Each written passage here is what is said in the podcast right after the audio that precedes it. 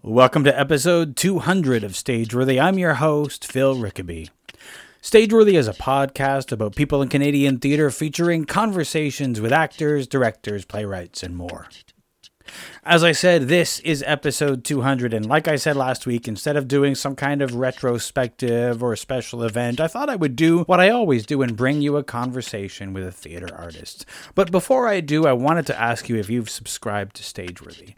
I know that a great number of people are listening by finding the episodes on posts on social media, but that's not a great way to listen every week. A better way would be to subscribe. And you can do that by searching for Stageworthy on Apple Podcasts, Google Podcasts, or wherever you get your podcasts and clicking the handy subscribe button. And if you subscribe, let me know. You can find Stageworthy on Facebook, Twitter, and Instagram at StageworthyPod, and you can find the website at StageworthyPodcast.com. If you want to drop me a line, you can find me on Twitter and Instagram at Phil Rickaby, and my website is philrickaby.com. My guest this week is Emily Dix. Emily is a director, producer, and designer, and the artistic executive director of Bygone Theatre. She is also the founder and executive director of the Toronto Independent Theatre Coalition.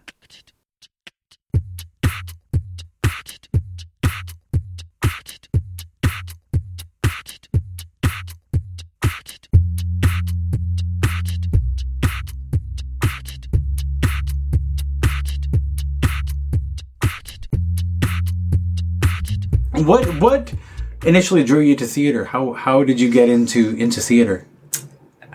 I was very, very small um, and was doing theatrical type things. Like I, I would play with my friends and I would write little scripts and um, try and get them to like do something consistent and rehearse it. And um, that didn't go over Yeah, well when I yeah, was yeah. like four years old. Um, we don't have a lot of theater people in the family. I do have a, a great uncle who lives in Ottawa who's been doing theater forever. Um, so it wasn't a totally foreign thing. And my dad, when he was the age I am now, used to do um, stuff with uh, like Scarborough Music Theater and all of that. Basically, he did that until I was born. So even though I did not have an artsy family, um, there were at least a couple people who realized, oh, maybe she wants to do theater. But growing up in Kitchener and then Waterloo, there like there's nothing, there's nothing there. So I think I was probably 12 the first time I actually got to go into a drama thing, and then in high school um, was when I started getting to do more of it. Did you see any plays when you were growing up? Did you get the opportunity to go to really. to see anything? So No. you you instinctually were trying to get people to put on plays. Um, Mm-hmm. I any never thought that before. That is weird. Any idea Yeah. where that came from? Um, well, my parents would say I'm just bossy. Okay, which okay. Is, uh, which is maybe part of it. I saw a lot of my cousins when I was little, and, and they were um, just a little bit younger than me, and I Mm-hmm. was always put in charge. Okay. So I think I was used to being in um, kind of a, a leadership role Mm-hmm. with things, and that happened at school too. I just was like a good little student, and so you know if there were new kids or whatever, I was always like showing people Mm-hmm. things. Um, so that maybe mixed with some of it, and I read a lot. Is the only other thing. Mm-hmm. Right. Mm-hmm. I was a major, major bookworm. Like I was a kid that would literally, like walking from class to gym class, would have my book out Mm-hmm. in, in the hallway. Did you go to the? Did you buy books or go to the library when you were younger? Mostly library, but I got books for like every occasion. And my Yeah. uncle, who was the um, the drama guy, he was a teacher, so he always sent me things. Mm-hmm. Um, and I got into strange stuff when I was young because I was quite a bit above my reading level, and the things I was interested in were like dark. I remember arguing with my mom when I was probably eight because I had read all the Goosebumps books and I was like, these are boring. And then I heard about Stephen King, and she's Mm-hmm. Oh like, God. you can't read Stephen King. That's not appropriate. Um, so they got me into reading a lot of classics Right. um, which is probably where a lot of my like vintage loves started. Mm-hmm, I was nine or ten when I read all of the Grimm brother fairy tales for the first time. Um, I watched old movies with my my mom's mom. Mm-hmm. Um, yeah, and I guess that was probably part of it too. I think my because my parents knew I liked horror and stuff, but they didn't want me watching gory stuff as a kid. I I don't remember the first time I saw Hitchcock, but I would have Mm. been seven or eight. So I I was always interested in old stories. Yeah. Yeah, I don't know, Hmm. some kind of weird mix of all those things. Yeah. But when you went to, you finally were in in in high school. You started to do some some theater. Yeah, I took drama all the way through. Yeah. Um, my high school did not have a good drama program. They were very sports heavy. It was a new school, um, so they didn't have like I went to one for grade nine, then they opened one for grade ten, and it was it was a mess, and they didn't really have anything set. Um, but that meant that I was kind of given free reign to do things. So, yeah, I um, I was always putting on stuff for different art shows, and I Yeah. direct things for the Sears Festival, and um, be into like the big musicals they do Yeah. and all of that. So It's. I guess it's not. A, I mean, a lot of schools have more of a focus on their sports team than their theater programs. And, yeah, And uh, because I guess I don't know the sports gets people scholarships and stuff. I don't know. I don't know if it even Yeah. does. I think it just depends on what teachers you have there. Yeah. And we were um, a brand new school in a pretty new neighborhood with very young teachers. Yeah. Like we had in like our second year we were open, we had like five teachers on mat leave at the same time because everybody was like like my my one teacher Mm-hmm. when I was in grade 10 or 11, he was only 25. So like we had just really really young Yeah. people there. Um, I don't know. I, I think arts is always hard to get funding for. There Mm. is an arts high school in Kitchener that I considered going to, but then everyone I talked to who'd gone there was like, no, it's, No. it's snobby. It's more Oh. for the dancers. And Okay. I did a co-op placement there. Um, after I graduated, like I went to grade twelve, and then I came back for a semester to do a co-op, and I did it there. And yeah, I was. I'm glad I didn't go to that school. At what point did you realize that theater was something that that you wanted to to do and to make the focus of your life? Mm. I had wanted to be a teacher since before I was in school. Mm-hmm. I don't. That's another one where I don't know exactly what made me first want to do that, but I fully intend to do that even up through university. Mm-hmm. And as I got older and realized I liked um, English, drama, and uh, the social sciences, I figured, okay, well, if I teach high school, then I can do all these things and I'll run the drama programs because I was frustrated by how poorly run a lot of the drama programs Yeah. were. Um, and then I guess sometime in my teens, I started to realize, okay, maybe I could actually have a career doing theater stuff. But I thought, well, I'll do that for a few years and then I'll go and be a teacher because the teachers I had who had theater careers before they went into teaching were way better than the ones who were like literally reading us Stanislavski from a book. Yes. So that was sort of the intention, but um, I've always been a really practical person, so I didn't give too much thought to to doing anything like that. And then I got into university, uh, realized there are no teaching jobs, decided, okay, I'm Yeah. not going to spend uh, another eight grand to do a master's, um, especially once they made it so teachers college was two years because then i like i had always planned i was going to go through and do my undergrad Right. do the masters of child development at oise um, and then i was like that's that's a lot of money for something that might not put me ahead and there's no jobs and okay i'll just see what i can find. And i started working in theater and have been able to like get just enough work to justify sticking with that for the Yeah. last six seven nine years whatever it's Did been. you did you go through university uh, aiming to be a teacher? Or did you end up like changing tracks or? No, I, I planned on being a teacher Yeah. um, because the only two jobs I have consistently wanted my whole life that I thought I could actually do Mm-hmm. inside theater stuff was uh, teaching or um, social work or some kind of counseling thing. Mm-hmm. And um, the thing that made me change my mind on social work, because I had pretty much decided on that when I was in like grade 11, Mm-hmm. um, I took um, my sister when she was in grade seven or eight had a class trip uh, to Toronto to see Wicked, and I went as one of the chaperones. Mm-hmm. And Wicked's not even, I mean, it's like an impressive musical, but it's, Yeah. it's almost embarrassing now to say that that's the show that maybe me, made me be like, oh, fuck it, I have to do theater instead. but still, I was like, I just feel so much um, better. Mm-hmm. I, I feel better in a theater, regardless of where I am. I Yeah. always like relax and feel focused. And I was worried that if I did social work, I would burn out really fast. Which does tend to happen. It does. And I thought, you know, there's lots of different things I can do that are related to that without making that be my job that Yeah. like kills me every day. So, yeah. yeah. So did you did because you know looking looking at your website, you're more around directing and designing and that sort of thing. Did you go into acting and then find your way into into producing and acting and directing and that sort of thing, or Yeah, I um so in high school I always did the um, the directing Mm-hmm. um, and things. But it was like, you know, you're in a class, they Yeah. need two people to direct. There wasn't a lot of uh, of competition. Um, I still like acting, but I hate auditioning. I know no one likes Mm-hmm. auditioning, but like it just makes me like physically ill. Okay.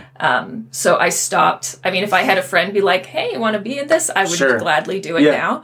But um, uh, I'm not full of myself enough to just cast myself in things, Right. and I I can't I can't I can't do it. Hmm. I got sick of going to auditions and leaving, being like, "I'm so much better than what I just did," and I don't. Like I, I wouldn't feel anxious. So all the things people would say, like, "Oh, do your breathing," and like, no, Yeah. I go in and I feel totally calm, and I just suck at it. So it's like, like a anxiety in the back of my head that screws me up. It's this really weird thing because I've encountered people who are really great at auditioning. They're really terrible in shows. Mm-hmm. Yeah, I've met or, those too. Mm-hmm. or or in the rehearsal hall. Like like somehow they get work because they're so good in the in the audition room, but Yeah. Not good in performance. And there are people who are terrible at auditioning. Yeah. And they're really good to have in a, in a in a production. It's almost like you just need to get that into that production, and then maybe people will say like, you know, who you need to hire is so and Yeah, so. that's why you have to go and see people Yeah. in shows, and and actors need to invite people Yeah. out to see them because yeah, there have been lots of people I've cast um, as really small parts because they'll be like, "There's something I like about them," I don't know, and then Mm-hmm. Yeah. they turn out to be great. Yeah. and occasionally I end up wishing I'd given them a bigger part. Right. Almost always I end up working with them again and Mm-hmm. doing something bigger with them. So yeah. So how did you start? I mean, aside from uh, you, your your parents parents would say that you're bossy, and you um, you you directed all of your friends and, and family and shows Yeah. when you were younger. Um, you made the transition really from from from acting to directing. Um, do you remember what the first thing that you directed that when you weren't four was? Uh, still really young, Mm-hmm. but the first thing where someone would have called me a director was in grade 4 Mm-hmm. my um, my teacher, we found out was retiring at Mm-hmm. the end of the year, and so I planned a surprise party for her, and we made this stupid little play. Um, it, was sort of a Shrek type thing, but this is before Shrek came out. But it was like a, a weird. It was probably really awful, but I wrote it, and uh, we practiced at lunch recess, and I Right. things. Um, and so whenever we had in in school any assignments where we had to do those things, I was always the director. Yeah. And yeah, high school again, I did a bunch of ones in class. The first thing outside of class was the Sears Festival in grade 11, I think. Yeah, I directed a god awful play called uh, Liars by Lindsay Price, who probably anyone who's my age who who went to school in Ontario has read stuff by her because she's Canadian and she Right. writes stuff that's really not very good but is like a good show for high school students. right. Right. Right. Yeah. um, that was just disastrous for so many reasons. but uh, but not enough to turn me off from it apparently. Um, so then I directed one for the Sears again the next year. Then went to university. I was in a show in my first year, and in second year, I applied to direct um, Arsenic and Old Lace with Victoria College at U of T. So that was when I was twenty. Yeah. when did you When did you uh, uh, start uh, Bygone Theater? Uh, October of 2012. And what was it that, that made you want to want to start your own theater company? It was spite again. That's what's, led a lot of this.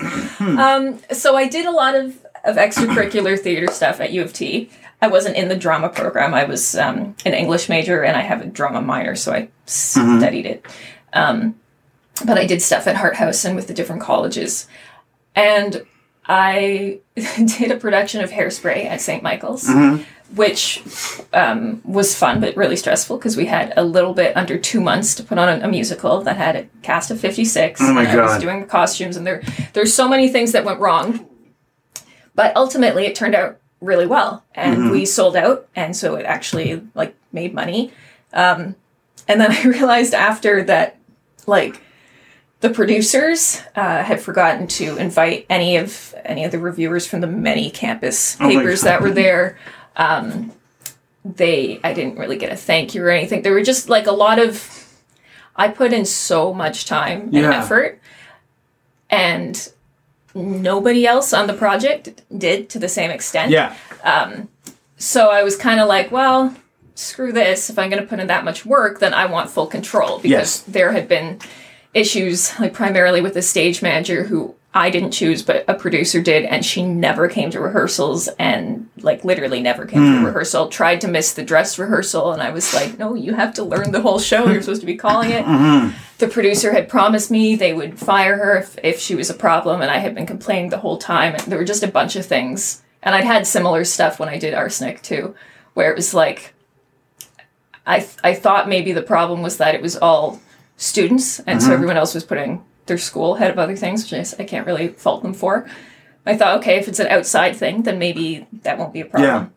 Yeah. So um, I was sitting at home with my roommate and then boyfriend and was like, I'm going to make my own company. And they're like, sure. And I made a website and I picked a name and I said, okay, this is what we're going to do. And I had just seen um, the movie version of Doubt and was like, oh, that'd make a great play. And then realized, oh, it is a play.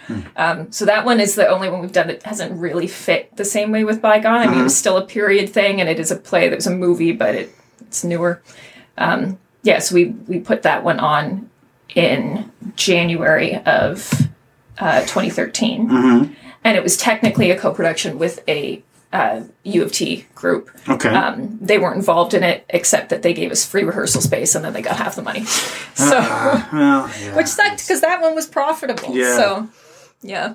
is is does by when you're when you're choosing shows for bygone is is period and having been a movie uh, uh, uh, something that you look for Yeah, period definitely is. So we do shows that are written or set in the early to mid 20th century. Um, and they have a cinematic aesthetic, is how we phrase it. So it happens to have been that most of them have either been plays originally um, that were made into movies, and then people kind of forget about them as plays, like Rope, though Yeah. that's on this year now at, at Shaw. Um, but when I did it, it hadn't been done. I don't even know when it had been done in Canada. There was a, a West End revival um, in like 2011 or something like that, but then I haven't done for ages and Right. ages. Uh, same with like Dial M for Murder, that doesn't Right. really get put on anymore. Um, probably with good reason. It's it's cheesy. it's but pretty it's, cheap but it's, also fun. it's also i think it's old enough that um it's almost cliche Yeah. now yeah, because people have heard of it and seen it yeah, yeah yeah. A lot of people didn't know it was a play, but um, yeah, but people still knew the title. Mm-hmm. And they're like, oh yeah, it's something with a murder, and I'm like, yeah, that's yeah so yeah Yeah, so we've done either those or we'll have ones that are films that we've made into stage adaptations. So His Girl Friday, we did a, a couple years ago. Um, it's based on The Front Page, which is a play, but that play didn't have Hildy Johnson and it was two men. Right. And then it was made into the film. And then the film has been public domain for ages. So my uncle, um, not the one from before, a different uncle who wants to get into writing, uh, did an adaptation of it, which basically just cut down the number of characters, made it basically two locations, um, but then kept it so, kept it as Hildy, so that we had the because that's the best part of the movie is Rosalind Russell. So, um, so we did that, and then when we did um, the Rear Window this past spring, uh, I wrote a adaptation of that because it was based on a short story, um, which is a problematic short story, but has like the basic sort of concept to it. It's like it was written in the the early '50s, but it sounds like it was written in like the 30s. There's um, a character Charlie, and the only thing I took of that is that there was a character named Charlie in the one I did, but he's um, he's a, a black like manservant who is that uh, you know the character of the like well he's it's late enough there's no way he was ever a slave but basically he's just there as a you know the Yeah. like yeah i'm sure there's a, a good archetype name for it but it, oh, it's terrible it's, it's it's bad. Yeah. it's bad he the the main guy like has some line about how oh you know, I'm going to send you over there and you you might get caught, you might even get shot, but you know, I wouldn't ask you to do it if you hadn't been with me so long. And the guy's just like, "Okay, sir." And he goes over there and I'm like, "Why are you making this poor?" Wow. It's really bad. yeah But the basic concept to the story was good. Um, and the film I love, but thought that it was uh, missing things, mostly because of when it, it came out. I think. Yeah. I mean, Grace Kelly's character is just beautiful but pointless. Yes. And Yeah. um, and I love Jimmy Stewart, but I was like, there's no way this guy has been in a wheelchair that long, and he's not like either drunk out of his mind all the time, or in a terrible mood because he's in pain, or addicted to the terrible painkillers they gave them.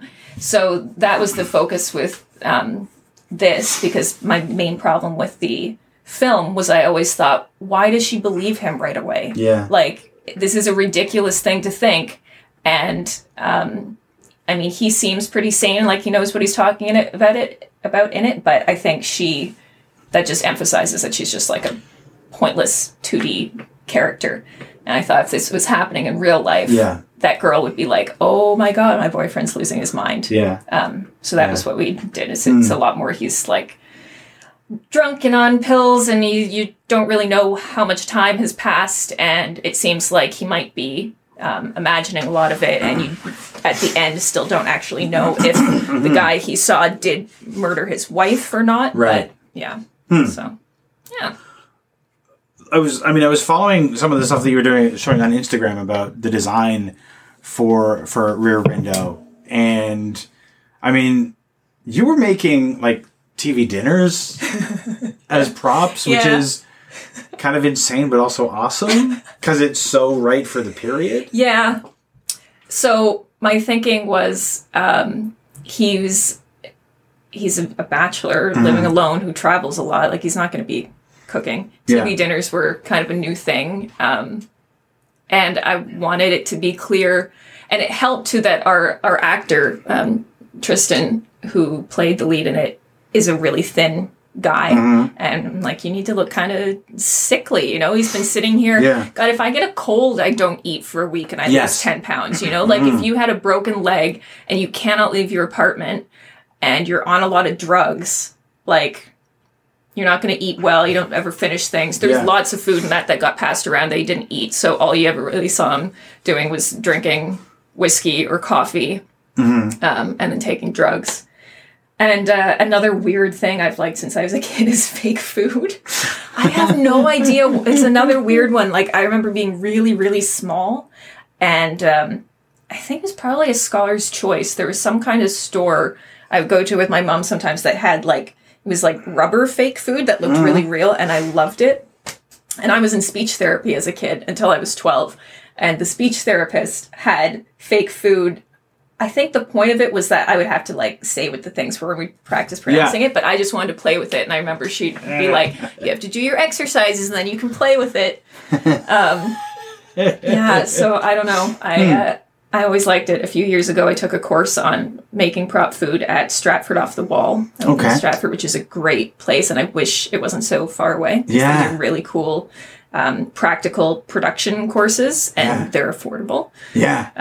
So yeah, so I made I made a TV dinner that you didn't Wow. see. It's like this last show I just did. I made chicken marsala, which took a probably like four hours in total, and definitely nobody saw it. It could have been an empty dish, Oh no.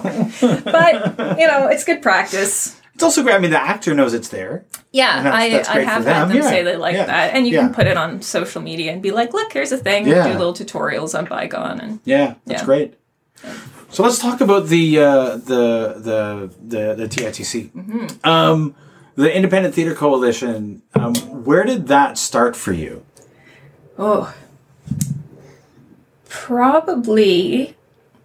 I think I probably thought of it around 2014, the first time, um, because I started realizing how many groups have this weird idea that we're all in competition with one another. Yeah. And maybe, like, I didn't go to drama school, so maybe when you're being taught how to audition for things and stuff, that's instilled in you more.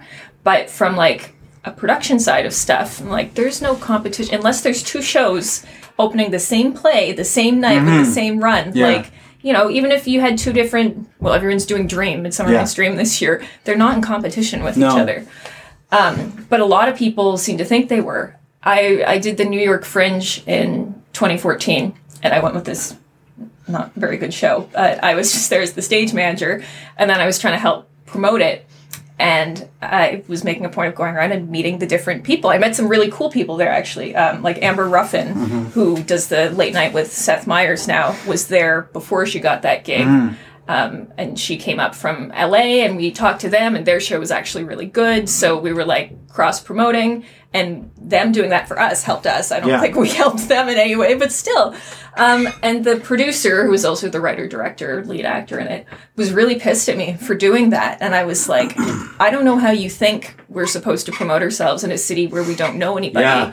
But I'm pretty sure getting to know the other people here and getting to know the people who have successful shows is going to help us. Yes. Yeah. Um, so I thought that was weird, and I had that uh, with a bunch of other shows I've I've worked with. I worked for a theater company for six months that I won't get into a thing about, but I was there as a producer. And we had like our big opening launch party, and so there was all different industry people. And when I would take pictures and put it on our Instagram, I would tag our company along with the companies I knew these people worked with. Yeah. And I got reamed out for that. And I was like, because they say, oh, you're promoting the other companies. And it's like, well, first off, I don't know what's wrong with that if that's what I'm doing. Mm-hmm. But also, like, it's a community and Yeah. you're seeing other, that's what you do. That's the whole point of like a hashtag or something is you tag people Yeah. so it gets spread.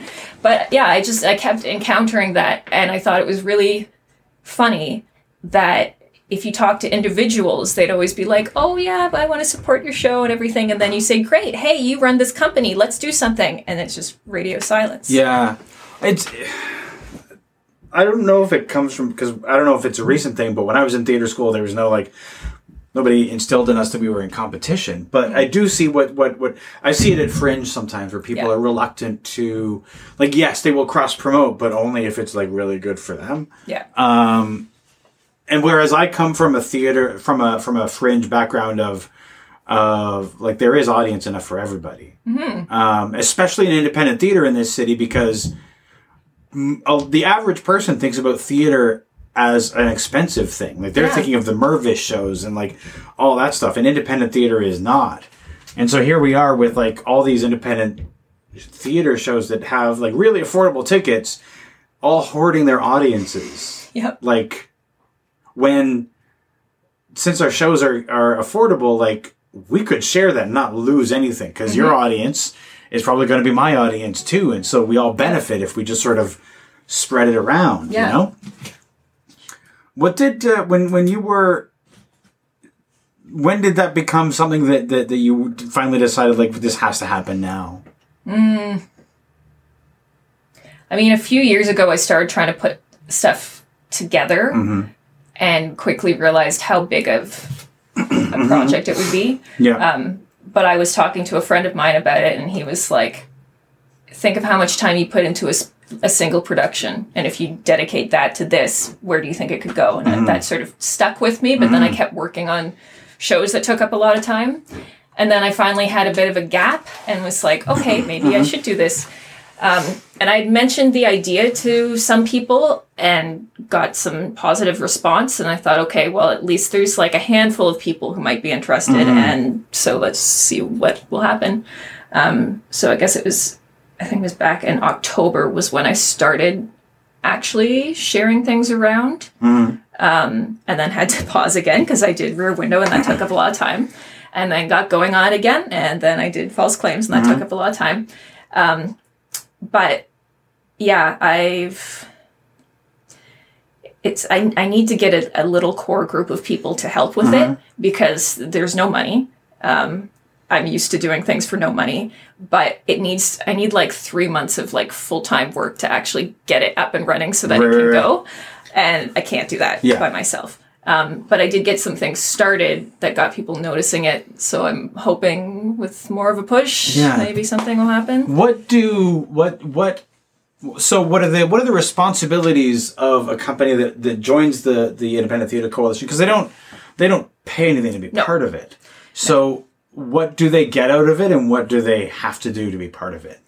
So some of this is still a little up in the air Mm-hmm. because there's the ideas I had for it initially, um, but I don't want to be like Emily Dix runs Toronto Yes, Theatre. I want it course, to be a yeah. coalition. So there's the stuff I sort of started with it, and then um, I've had a few people make some suggestions. So we really need to have another um, like meeting and have a member meeting and vote on it. But at the moment, um, yeah, there's no membership fees.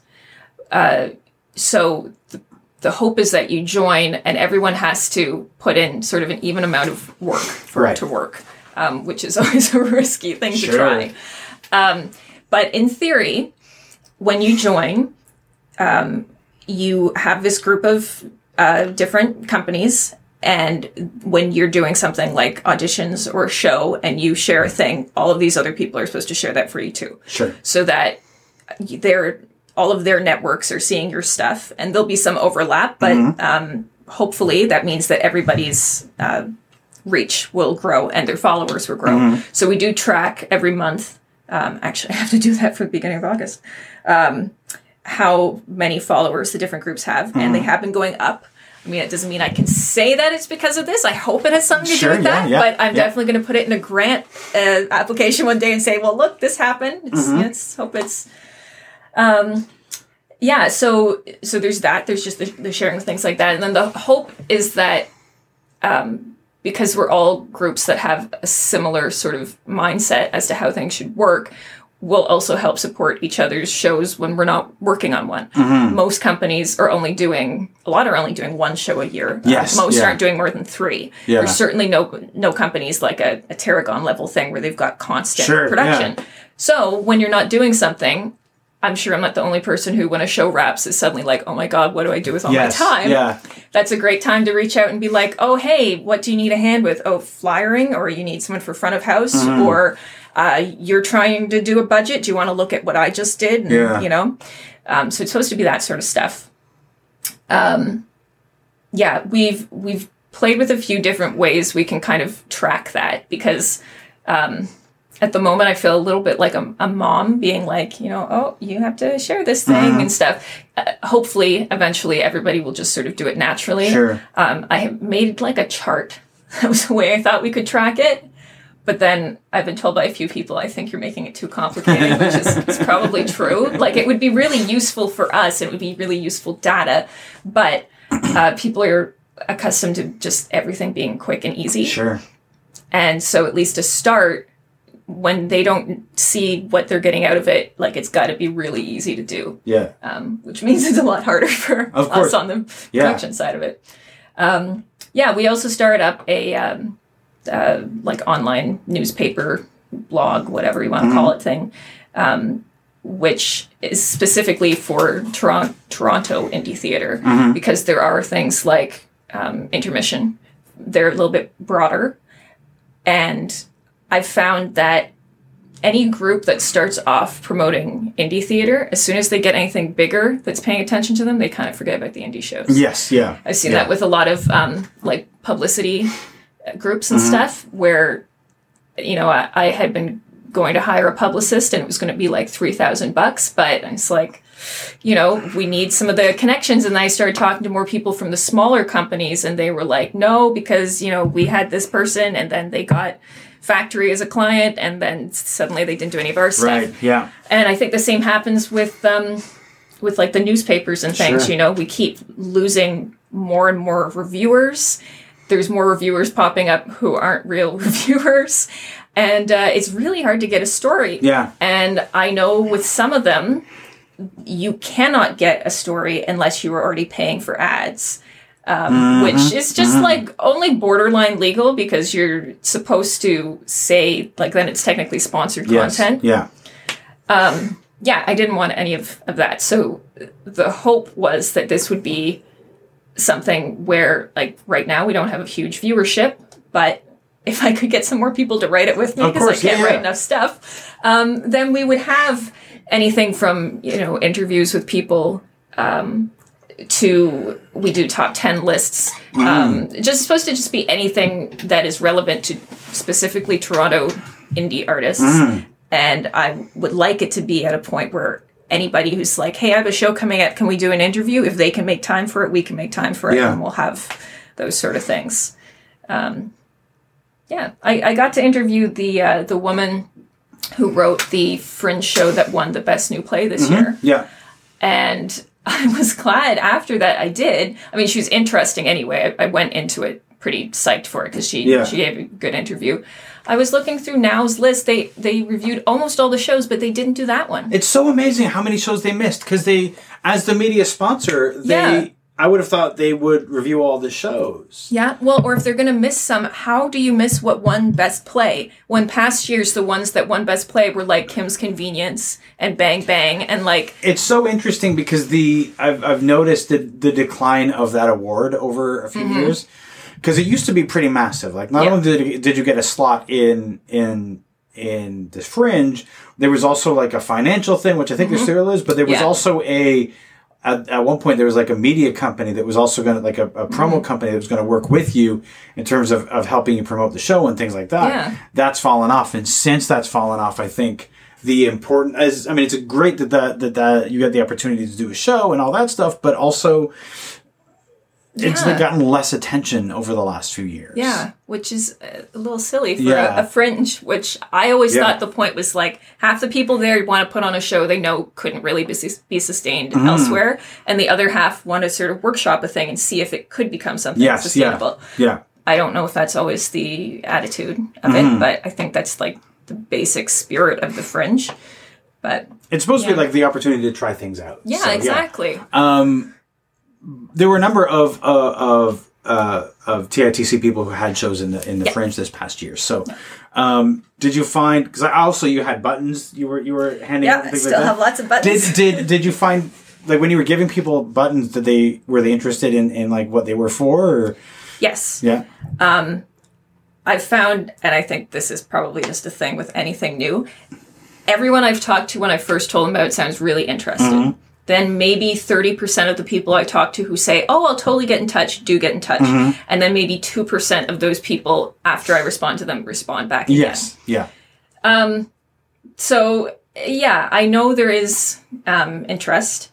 I've gotten interest from people from different levels of things. I did the um, the Fringe tent producing intensive thing this Mm-hmm. Yeah. year and met a bunch of other um, emerging producers, Mm-hmm. most of whom were a lot younger than me. But um, I talked to them about it, Yeah. and a lot of them were interested and had some some different ideas, and they've helped share some of the stuff. Um, there's some people in that that I definitely want to talk to about doing more with it. I mentioned it to some of the um, very established people who came in to do like the workshops and things. And there's I have a big long list of all these people I have to try and have like coffee meetings with for stuff.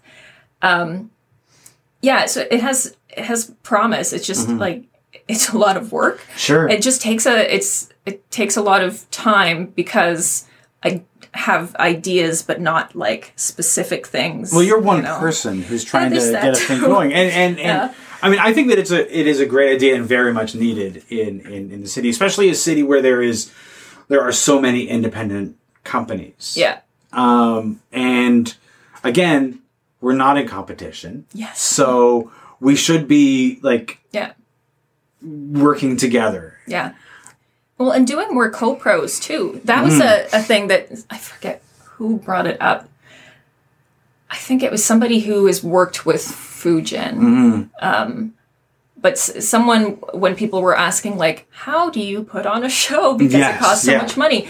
Uh, something that came up a couple times was reach out to much bigger companies if you're doing something that they could be remotely interested in because most of them, uh, the charities, do have some sort of fund for like community development. And they said that they're they'd done lots of shows where they would, you know, get like two to five hundred bucks, but from a, a much bigger company whose name you can also put on the thing then Yes. Yeah. right? And so I got thinking about that more. And as I've been meeting people through TITC and just other theater stuff, realizing how many little companies have really similar mandates but never do anything together. And so this year, Bygone is doing um, a new musical, and we're doing it as a co production with Sapling, which is a, a brand new company. They've done like a concert before, but this will be their first full production.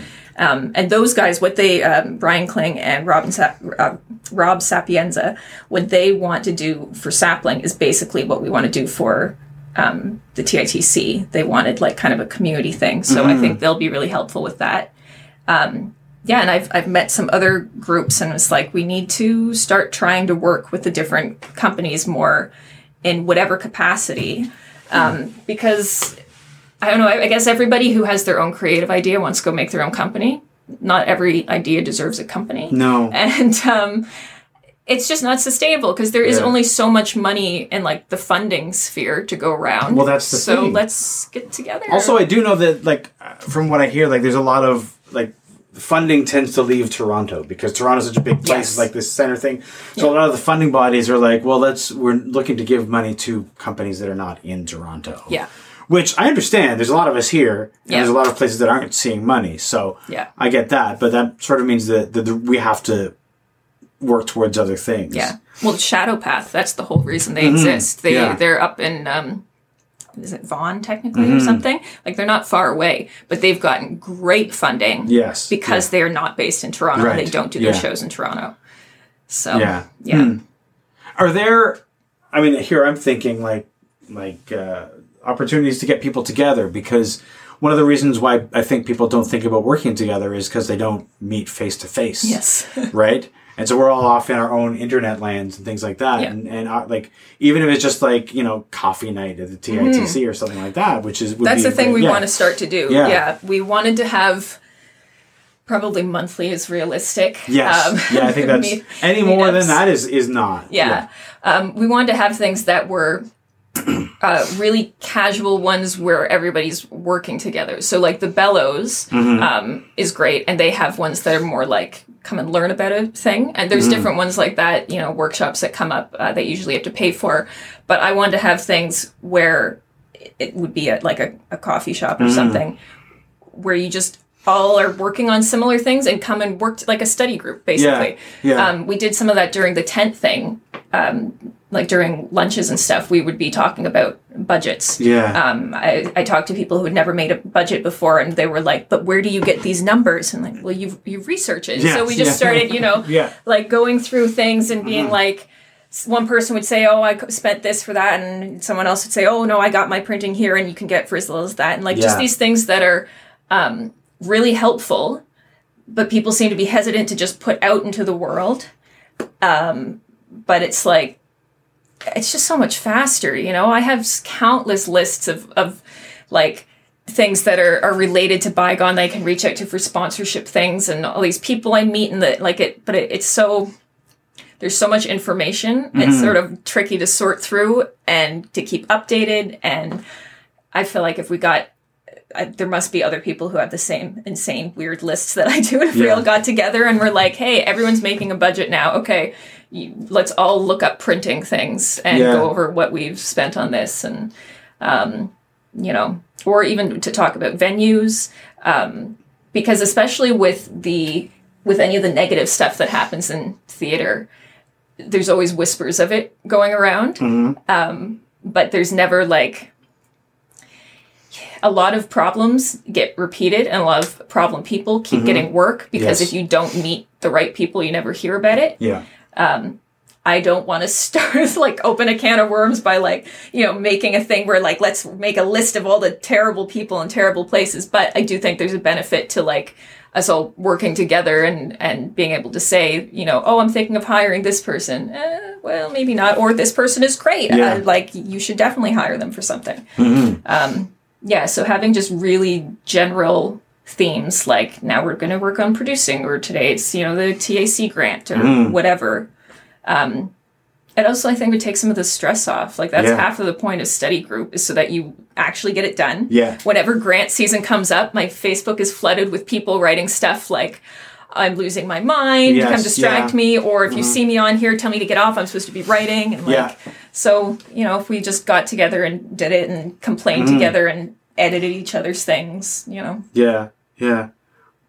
yeah. Also, it'd be great to do like monthly is probably great for that sort of thing, but maybe like even a a, um, a quarterly, like just like why don't we just hang out? Yes. yeah. You know, we'll go, we'll we'll be at this place and we'll have some coffee and we'll we'll just like talk about stuff and not Yeah. work or just like, you know, here we are. What comes up, Mm-hmm. you know, and, and and give people the opportunity to like meet, you know, Yeah, Yeah. meet people when you're not trying to impress them because you're you're working with them. right? And hopefully make lasting connections. Yes. Like yeah. when you do a show, you spend so much time with these people, and I know most shows I've done, it's like every night you go out for drinks with Yes. them, and you learn all these really intimate things, and then everyone goes and does different shows, and you don't see them. I know. It's that that weird thing that happens in in theater where you Yeah. form these really intimate families yeah, for a period of however long the show is on, yeah, and then when it's over, the family breaks up. It's like Yeah. it's like literally like your family breaks up, and so no wonder we get depressed after a show. Yeah. and then we don't talk to those people anymore. yep, yep. Except at Fringe, which I think is why. Except at Fringe, at Fringe, when you run into people and you're like, "Oh my God, you! I remember you." Yeah. You know, yeah, Yeah. yeah. Yeah, we need more of those. If you were to um, imagine what the TITC could become, what do you imagine it being for the ecosystem of, of indie indie Mm. theater in Toronto? in a magical world, Mm-hmm. we would have uh, basically every indie company there is. Um, and we've defined those as they have to have produced at least one show before Mm-hmm. and have plans to produce another thing within a year. Mm-hmm. Um, so, not collectives that have just done a single thing. Um, they are indie if they are making some attempt to pay people, even if they're not succeeding. So not community theater. Mm-hmm. Right. Um, I like community theater, but it, they, we just don't have the same needs. Right. But also not not something like Factory or Tarragon where they they have regular operating budgets, um, significant ones. So you can be doing um, a a collective agreement. You could be doing a profit share. You could have managed to raise the money to pay everybody a full equity wage, but you're doing one show that year. Um, that sort of stuff. So all the groups that are doing those kind of things um, would all be a part of it. They we would see more cross advertising for people and more like actual social things, not just like let's get an ad in somebody's program, but like saying, "Hey, th- this little group is doing a thing, and this is their you know second ever show," and have the bigger groups like acknowledge that on Yes, social yeah, media. yeah, Things yeah. that are really seem really obvious, and at times I've had big companies do that with us, but it really depends on who you are and who you know, and um, trying to get out of some of the cliquiness of that and maybe just be like, "But we're all in a in the same." Yes. sort yeah. of thing. You know, Yeah. it's it's not going to hurt you to be like happy opening to people because that just helps build the the community. Then you're not you don't feel as uh, anxious about reaching out to people who are more successful than you because they've already said something nice Exactly. about you. Yes. Yeah. You know? Yeah.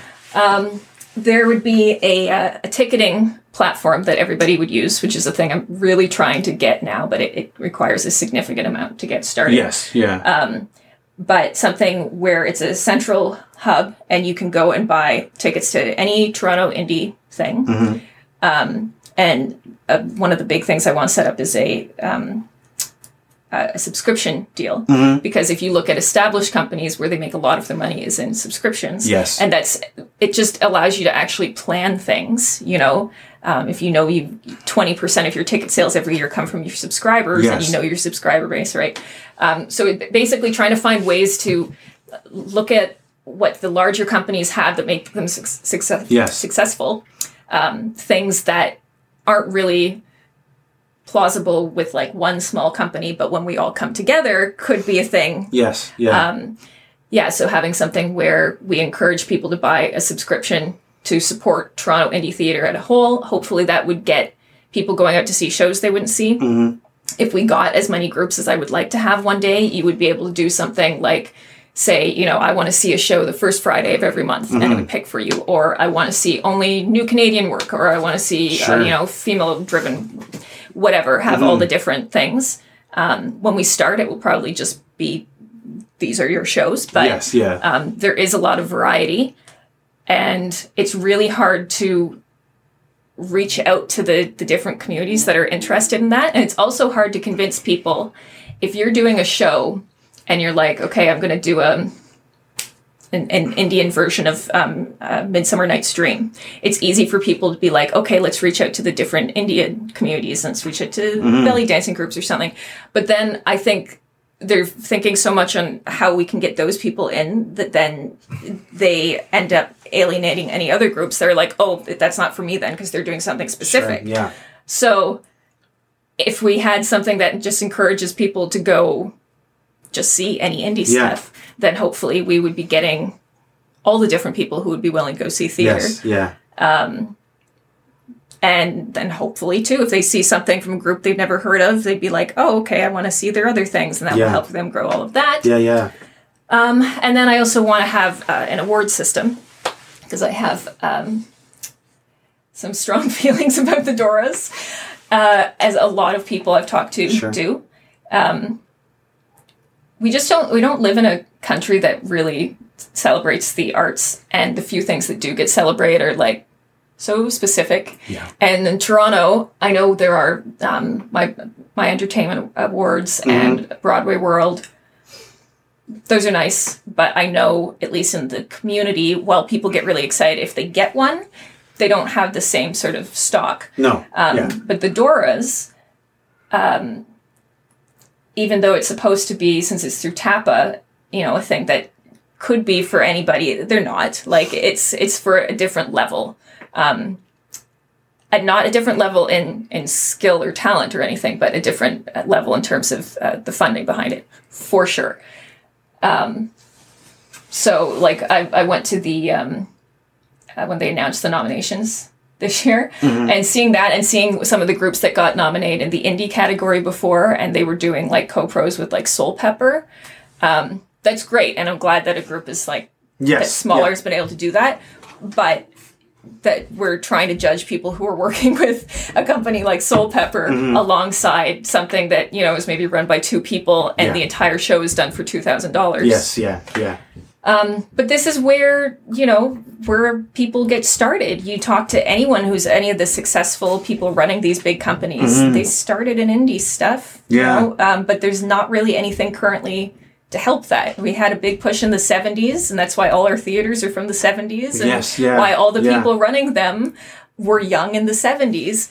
We don't have that. I don't think we can count on getting that from our government anytime I don't think soon. that's ever going to happen again. I It- think it was yeah. a one-time thing that built the foundation for for a theater in Toronto and probably in Canada, but Yeah. I don't think we're ever going to see it again. Yeah.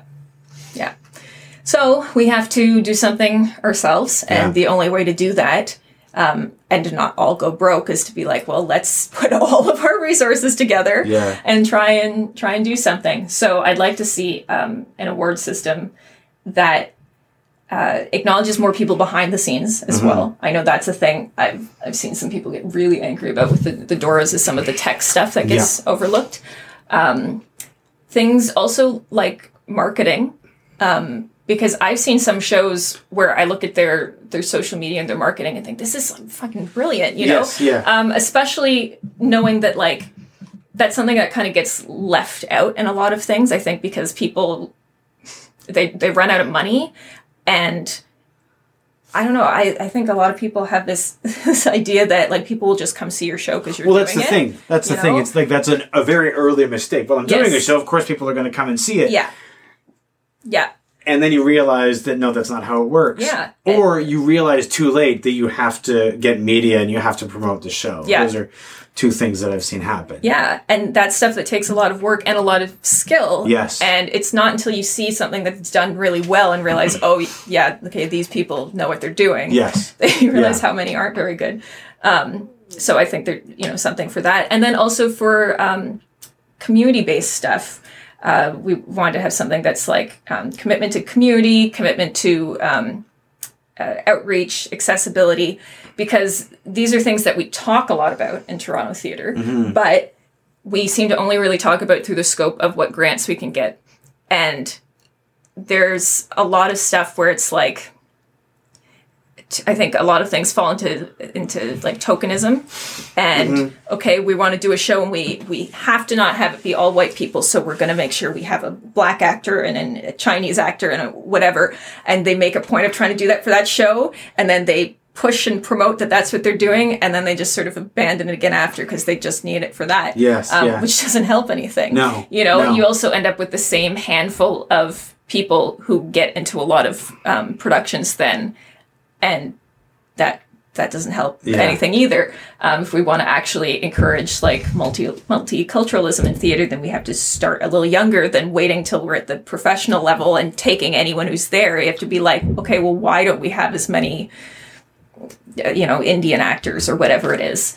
Um, so groups that actually make a point of trying to uh, do educational things or finding um, plays that are written by people in that community or that resonate with them or whatever it is um, so that they're getting some encouragement Yeah. and actually keep doing it Yeah. because it can be really tricky Yeah. um, you know there's there's reasons why there's less people in certain things it's not as simple as they're just being pushed out it's it's so much more complicated than that so um, if we want to encourage people who are either not making money or making very little money to take the risks and put the time into that there has to be something Yeah. so when there's no money i feel like an award a good job we Yes. notice you're doing this is Yeah. something um, the same with stuff for like accessibility um, yeah th- that's one I talk to people a lot about. Is it's uh, that's a, such a complicated like it's a thing I've wanted to do a lot with Bygone and haven't really known how to do. Like we have basic things like we only do our shows in, in wheelchair accessible spaces, Right, which is sort of a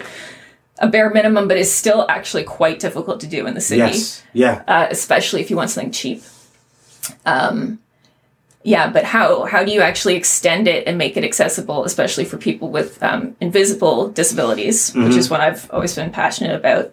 Um, and how do you do that when you don't have money? I have a big list of things I would do if I could employ people. Sure. Like, you know, I I have an anxiety disorder, so like I know all the things that would help me and Yeah. things I'd like to do, but it all comes back to money. Of course. It's yeah. like, so what do we do when you can't actually pay anybody? And Yeah. so, yeah, trying to encourage people to look for um, ways to be accessible, um, all that stuff. So. Yeah. yeah. So, having awards that recognizes all of the stuff on stage, like we do with everything, but also all the things behind the scenes and all the stuff that goes into actually growing and helping our community. Um, yeah. That's that was a really long-winded No, answer but it's for what I good. want It's good. to No. Um, and I think I think that all of that stuff would be would be great to see happen, and and that's one of the reasons why I wanted to talk to you about the the the, the whole thing is so that we could like get people hearing about it more and and, and uh, raise awareness of, of the coalition. So I really appreciate you you coming on. Thank you so much for for Thank for you coming in. for listening to me ramble on.